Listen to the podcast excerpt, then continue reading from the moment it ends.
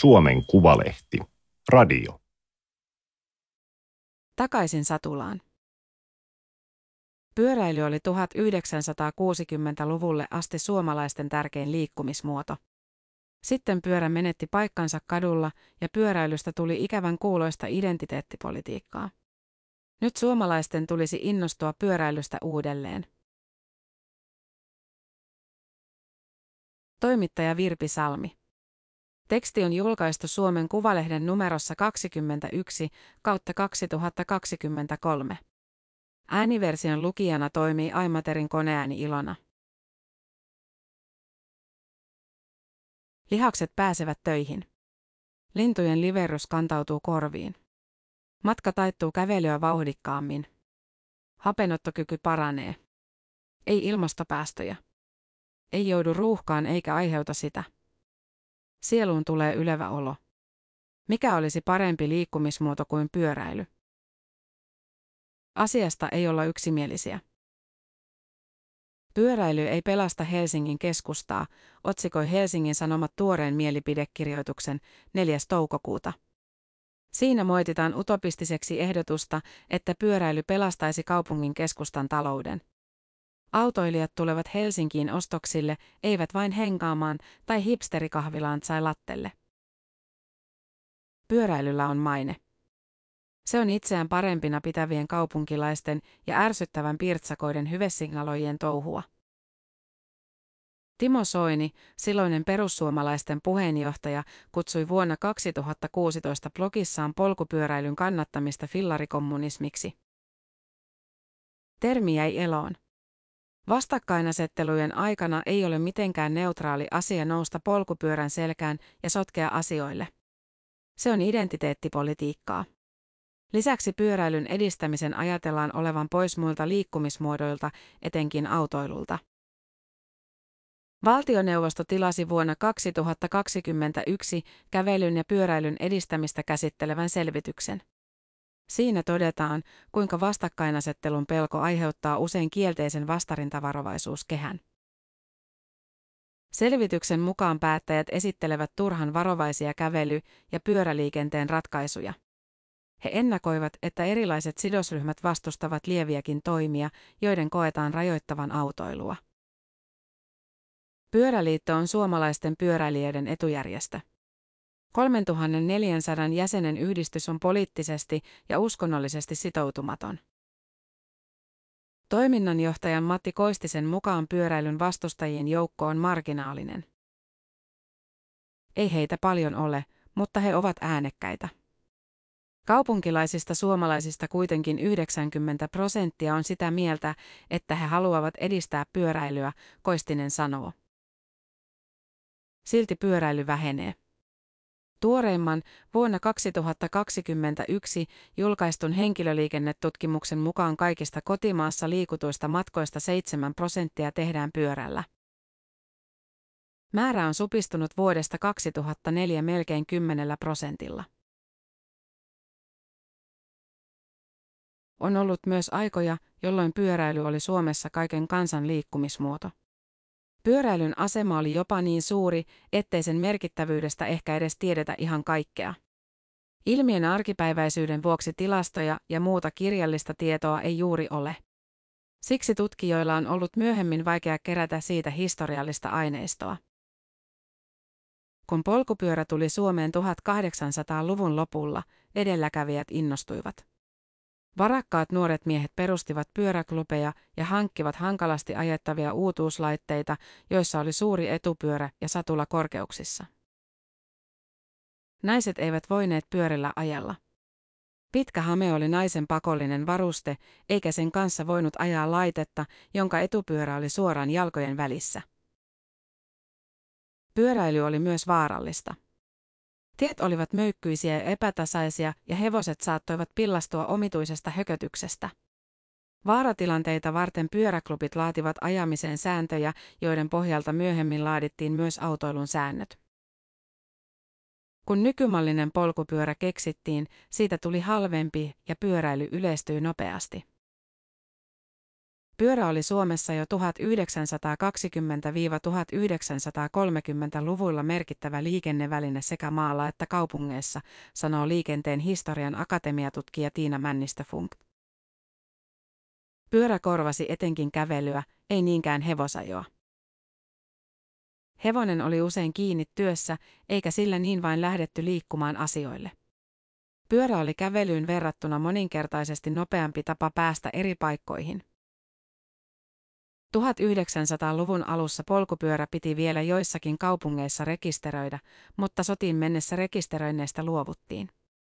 Helsingissä tehtiin suunnitelma laajasta pyörätieverkostosta vuonna 1939. Se jäi sotien takia toteuttamatta. Männistä Funk on tutkinut liikennettä Turussa tuhansien vanhojen valokuvien perusteella. Niissä näkyy, kuinka pyörät hallitsivat ajoväyliä vielä 1950-luvulla. Pyörillä oli selkeä paikka liikenteessä. Ne eivät koskaan olleet jalkakäytävillä. Pyörää talutettiin ajoväylällä esimerkiksi jyrkässä ylämäessä ja kun lapsi pyöräili kolmipyöräisellä, hän oli ajoväylällä ja äiti käveli vieressä jalkakäytävällä, Männistö Funk kertoo. Jos pyöräilijä on valokuvassa pysähtynyt juttelemaan jalankulkijan kanssa, hän saattaa itse seisoa jalkakäytävällä, mutta pyörä on ajoradalla. Pyöräilyn status oli kuitenkin sotien jälkeen jo muuttunut. Pyörästä oli tullut työväenluokan kulkupeli, jota ei pidetty kovin korkeassa arvossa. Ei sitä kukaan missään ääneen sano, että pyörällä oli tällainen luokka-asema, mutta kyllä se vaikutti siihen, että pyöräily ihan tuottamuksellisesti syrjäytettiin liikkumismuotona. Sitten tulivat autot. 1960-luvun alussa autojen tuonti vapautettiin ja vuosikymmenen puolivälin mennessä pyörät olivat lähes kadonneet suomalaisten kaupunkien ajoväyliltä. Autot olivat vallanneet ne. Pyöräilystä tuli nopeasti autojen takia vaarallista ja epämukavaa. Pyöräily on sitä turvallisempaa, mitä enemmän liikenteessä on pyöriä. Silloin ne pitää ottaa huomioon. Nykyään esimerkiksi usein ajatellaan, että pyöräilijä ilmestyy risteykseen tyhjästä. Se johtuu siitä, että autolla liikkuva ehdollistuu havaitsemaan vain muita autoja, Männistö Funk sanoo. Sotien jälkeisessä modernisoitumishuumassa uskottiin, että pyöräily kuolee liikkumismuotona kokonaan pois. Puhuttiin siitä, että pyörä ei kuulu kaupunkien keskustoihin. Kaupunkisuunnittelusta erityy omaksi alakseen liikennesuunnittelu, jota tuoreet suomalaisinsinöörit kävivät opiskelemassa myös Amerikassa. Sieltä saatiin vaikutteita, joiden pohjalta ryhdyttiin edistämään autoilua toden teolla. Ajatuksena oli, että autolla piti pystyä liikkumaan kaupungissa mahdollisimman vaivattomasti. Sen tieltä raivattiin sivuun kaikenlaiset hidasteet, kuten jalankulkijat ja Turussa myös raitiovaunuverkosto. Pyöriä ei ajatellut juuri kukaan. Kansanterveys nousi isoksi yhteiskunnalliseksi keskustelunaiheeksi 1970-luvulle tultaessa. Työelämä oli muuttunut vähemmän fyysiseksi ja väki piti saada liikkumaan. Keksittiin, että pyöräilyhän on kiva liikuntamuoto, jota kannattaa jollakin lailla edistää. Pyörällä liikkumisesta tuli liikuntaa. Siinä vaiheessa pyörä oli jo menettänyt paikkansa kadulla ja ryhdyttiin tekemään hätäratkaisuja, kuten rakentamaan jalkakäytäville kapeita pyöräkaistoja, Männistä Funk sanoo. Joissakin paikoissa sai ajaa jalkakäytävällä, joissakin ei, infraratkaisut silppuuntuivat. Autoille ja niiden pysäköinnille varattiin eniten tilaa, jalankulkijat, pyöräilijät ja mopot eli kaikki muut niputettiin kevyeksi liikenteeksi, joka laitettiin omalle väylälleen. Jalankulkijoille oli jalkakäytävä, autoille ajoväylä ja pyörän paikka oli siellä, minne milloinkin kunnan liikenneinsinööri sen keksi sijoittaa. Funk ajattelee, että silloin pedattiin vastakkainasettelu pyöräilijöiden sekä jalankulkijoiden ja autoilijoiden kesken, ja se elää yhä. Siksi tunteet kiihtyvät, liikkujat stereotyypittelevät toisiaan ja kaikkia muita pidetään liikenteen ongelmina. Paikasta toiseen liikkuminen on ihmisen elämässä lähes yhtä tärkeä asia kuin terveys. Niin sanoo liikuntasosiologi ja väitöskirjatutkija Jonne Silonsaari, joka tutkii pyöräilypolitiikkaa Jyväskylän ja Amsterdamin yliopistoissa. Liikkuminen on keskeinen yhteiskunnallinen toiminto, perushyödyke. Se määrittää kaikkea elämää. Liikkumiskäytänteiden kanssa ollaan naimisissa ja niihin voi olla vaikeaa suhtautua kriittisesti. Suomalaiset ovat tällä hetkellä kansainvälisten tilastojen valossa kelvollista pyöräilykansaa. Erityisen myönteistä on suomalaisnaisten ja lasten pyöräilyaktiivisuus. Se johtuu sosiaalisesta turvallisuudesta, siitä, että lasten omaehtoinen liikkuminen on mahdollista ja siitä, että tasa-arvo on meillä kohtuullisella tasolla. Kuvaavaa on, että pyöräily on ollut kielletty naisilta monissa maissa ja historian vaiheissa. Itsenäisen liikkumisen rajoittaminen on tehokas tapa ylläpitää valtarakenteita, Silonsaari sanoo. Vuoden 1982 tieliikennelaissa alle 12-vuotiaille lapsille annettiin lupa pyöräillä jalkakäytävällä. Aiemmin pienet lapsetkin pyöräilivät ajoväylällä. Melkein kaikille lapsille myös hankitaan pyörä. Pyörällä ajamista pidetään kansalaistaitona, jonka vanhemmat kokevat velvollisuudekseen opettaa. Kun Hollannissa leveillään, että siellä on enemmän pyöriä kuin ihmisiä, ei Suomessa jäädä paljon jälkeen. Se on helppo uskoa, kun vilkuilee kerrostalojen pullistelevia pyöräkellareita. Naiset alkavat kansainvälisten tilastojen valossa pyöräillä siinä vaiheessa, kun pyöräily tavoittaa 7 prosentin osuuden matkamäärissä, silloin Saari sanoo. Sitä vähäisemmän pyörällä liikkumisen maissa pyöräilijän stereotyyppi on mamil, middle-aged in laikra, eli hyvätuloinen, keski-ikäinen kireisiin pyöräilytrikoisiin sonnustautunut mies. Pyöräilyn kautta on mahdollista kartuttaa kulttuurista pääomaa, jos se vaikuttaa monimutkaiselta ja kalliilta. Näin luodaan ajatusta, että pitää olla oikeat välineet ja systeemit, että voi pyöräillä. Et voi vain rennosti fillaroida menemään, vaan tulee mukautua kulttuurisiin käsityksiin siitä, miltä oikeanlaisen pyöräilyn tulee näyttää ja tuntua, silloin Saari kuvailee. Kun pyöräilyyn kohdistuu liiaksi kulttuurisia odotuksia, siihen on ihmisten vaikea tarttua. Suomessa ajetaan jo kolmen kilometrin mittaisista matkoista yli 60 prosenttia henkilöautolla. Siksi pyöräily myös ärsyttää niin helposti. Jos joku ärsyttävän sporttinen ja ilmastotietoinen mallikansalainen pyöräilee etkä itse koe, että se on sinulle mahdollista, se aiheuttaa eksistentiaalista tuskaa. Alat ajatella, että siinä taas poseerataan pyörän kanssa. Silonsaari huomauttaa lähes samaan hengenvetoon, että stereotyypittely ja pyöräilyyn liitetty identiteettipolitiikka ovat haitallisia pyöräilyn edistämiselle. Ei ihmisiä voi noin vain lokeroida liikkumismuotojen mukaan. Myös porvarit pyöräilevät. Kaikki sympatia pyöräilyalakulttuureille, mutta pyöräilyn edistäjien tehtävänä on taistella vastaan näitä mielikuvia hipsteri- tai lykrapyöräilijöistä. Jotta saadaan massat pyöräilemään, pyöräilyn pitää olla tylsää, tavallista ja turvallista. Identiteettipolitiikan lieventämiseksi pitäisikin sanoa pyörällä liikkuva eikä pyöräilijä ja autolla liikkuva eikä autoilija. Useat kun ovat tilanteesta riippuen näitä molempia. Yhteiskunnan kannattaa edistää pyöräilyä siksi, että se tuo yhteiskunnalle rahaa. Väite perustuu ruotsalaisen professorin Stefan Jöslingin tutkimusryhmän laajasti siteerattuihin laskelmiin, joiden mukaan yksi pyöräilty kilometri tuottaa yhteiskunnalle 18 senttiä. Yksi autoiltu kilometri taas maksaa yhteiskunnalle 11 senttiä. Jössingin vuonna 2019 julkaistussa tutkimuksessa laskettiin autoilun, kävelyn ja pyöräilyn kustannuksia EUn alueella. Tutkimuksessa sanotaan, että autoilun yhteiskunnalle aiheuttamia kustannuksia systemaattisesti aliarvioidaan ja kustannushyötyanalyysejä pitäisi kehittää. Nykylaskentatavat suosivat autoiluinfran rakentamista.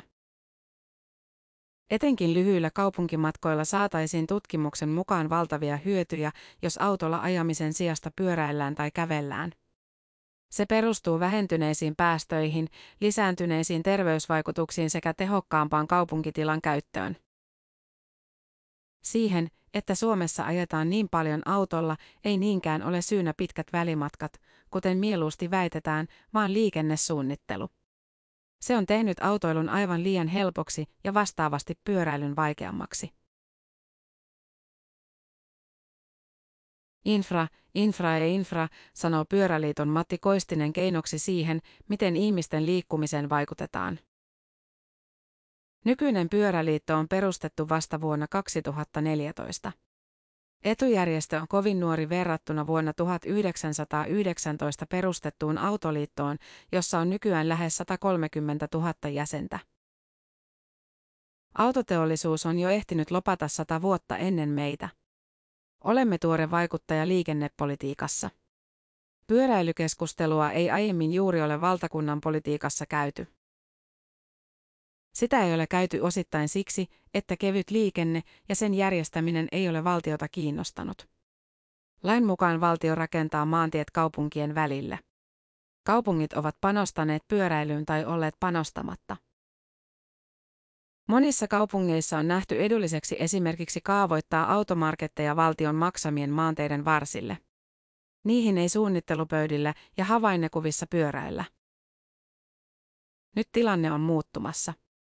Valtio tilasi ensimmäisen pyöräilyn edistämisohjelmansa Sipilän hallituksen aikana ja seuraava hallitus toteutti siitä monia asioita. Kunnat saivat pyörätiehankkeisiin rahaa ja tuli työsuhdepyöräily. Virallisena tavoitteena on lisätä kävellen ja pyöräillen tehtäviä matkoja 30 prosentilla vuoteen 2030 mennessä. Tosin tämän vuoden budjetissa pyöräilyä edistetään enää 3,5 miljoonalla eurolla, kun ohjelman tavoitteena oli 30 miljoonalla eurolla vuosittain. Se toteutui vuosina 2020 ja 2021. Myös EU laatii parhaillaan omaa pyöräilyedistämisstrategiaansa. Ilmastotavoitteet satavat suoraan pyöräilyn edistämisen laariin. Tai lähes suoraan.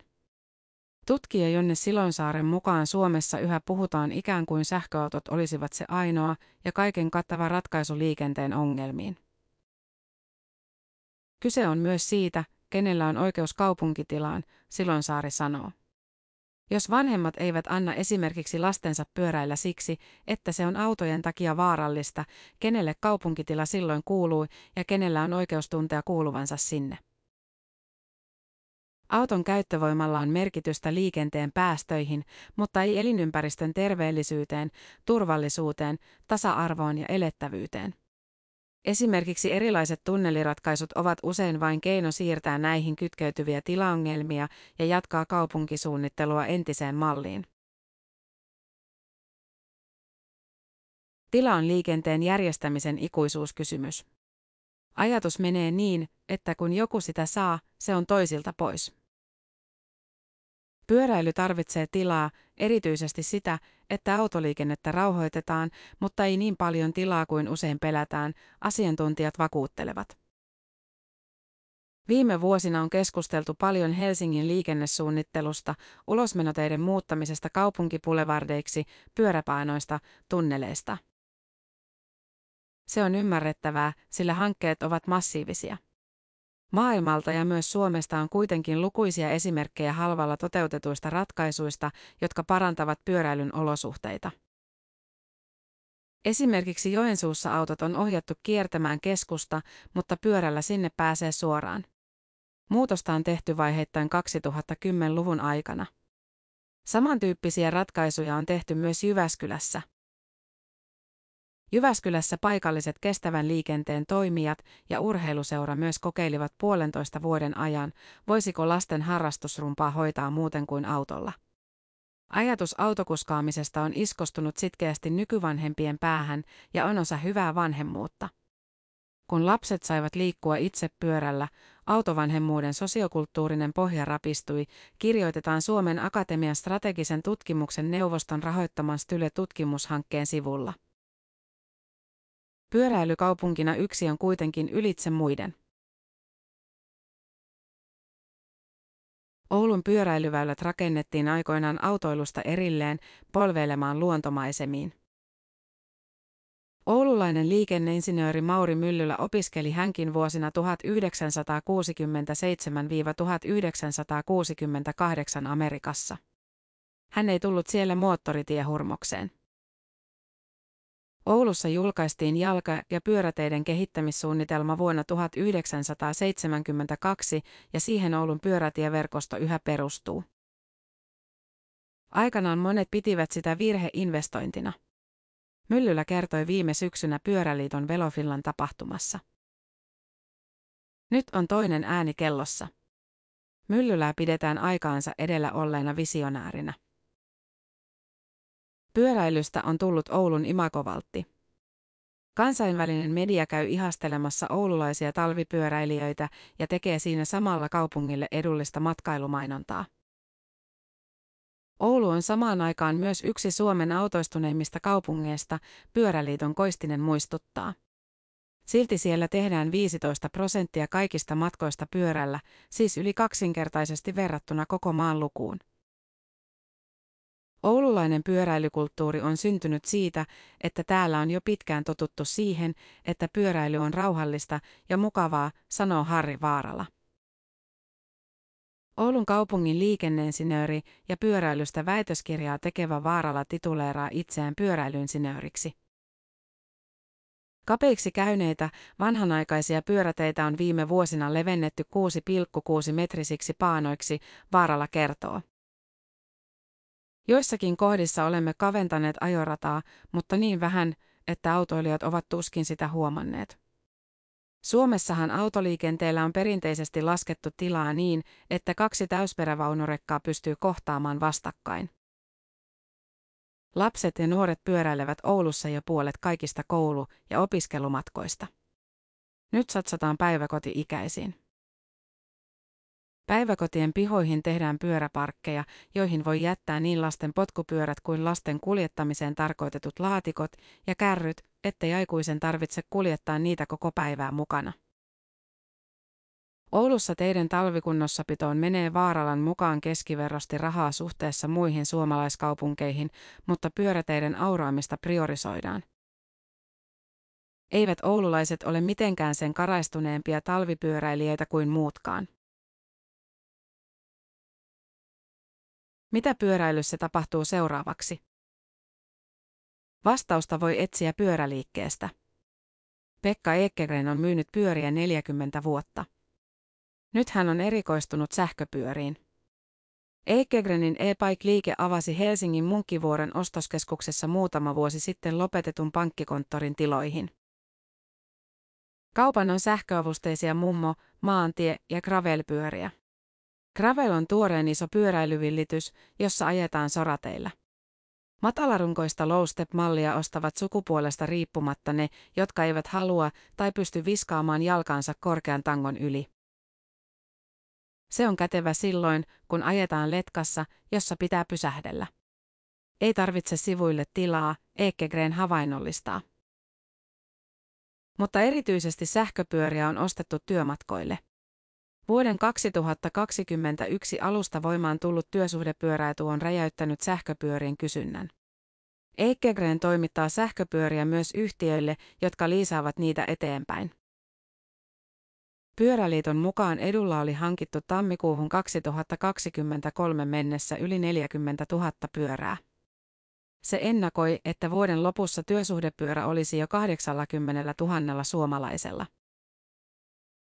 Työsuhdepyöräitu on tällä hetkellä verovapaa, toisin kuin työsuhdeauto. Sataisen kuukausittainen veroetu voi kattaa pyörän, huollon ja varusteet. Runsaan 3100 euron mediaanipalkkaa ansaitsevalla vuotuinen veromäärä voi pudota yli 400 eurolla. Veroedun avulla voi hankkia itselleen vaikka Harley Davidsonin sähköpyörän. Nyt jännitetään, alkaako pyöräilyn lisääntyminen näkyä tilastoissa ja tutkimuksissa. Vielä niin ei ole käynyt. Sähköpyörien kehitys on harpannut viime vuosina ison askeleen eteenpäin. Akut ja moottorit kestävät, Ekegren vakuuttaa. Joillekin asiakkaille pitää vakuuttaa, että sähköpyöräilykin on pyöräilyä. Liikkuminen ja liikunta menevät monesti sekaisin. Kun olet tehnyt sisällä 10 tunnin työpäivän ja lähdet siitä pyöräilemään huonoilla energioilla kotiin, sähköpyöräily ei kuluta energioita enää lisää, Ekegren lupaa. Jos et erikseen sitä halua. Tämä oli Suomen Kuvalehden juttu, takaisin Satulaan. Ääniversion lukijana toimi Aimaterin koneääni Ilona. Tilaa Suomen Kuvalehti osoitteesta suomenkuvalehti.fi kautta tilaa.